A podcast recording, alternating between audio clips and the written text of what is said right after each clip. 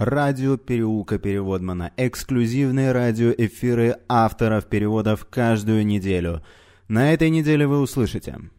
Я не понимаю вообще, зачем нужен супергерой под, назва... под именем Супермен, но это исключительно мои проблемы. Так вот, фильм он снял, а, я считаю, ужасный.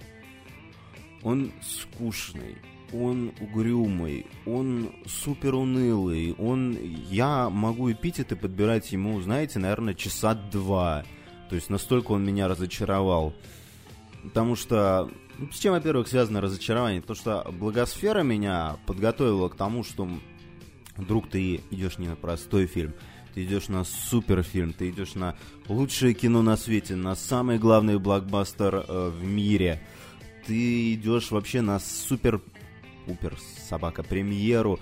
То есть ты вообще выйдешь и выйдешь оттуда измененный. То есть у тебя будет все изменено сознание, и ты про Супермена вообще все, все, все, все забудешь, что знал. То есть, то есть Кристофера Рива не существует, он...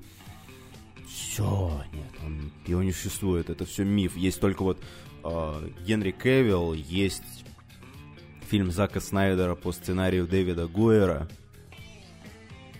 и спродюсированный Кристофером Ноланом. Ну и что вы думаете? Посмотрел я того, конечно, Человека из стали. И не понимаю. Что же я не понял? Подключайтесь к эфиру Радио Переулка Переводмана первого марта в шесть часов вечера по Москве, и вы узнаете это первыми. До скорых встреч!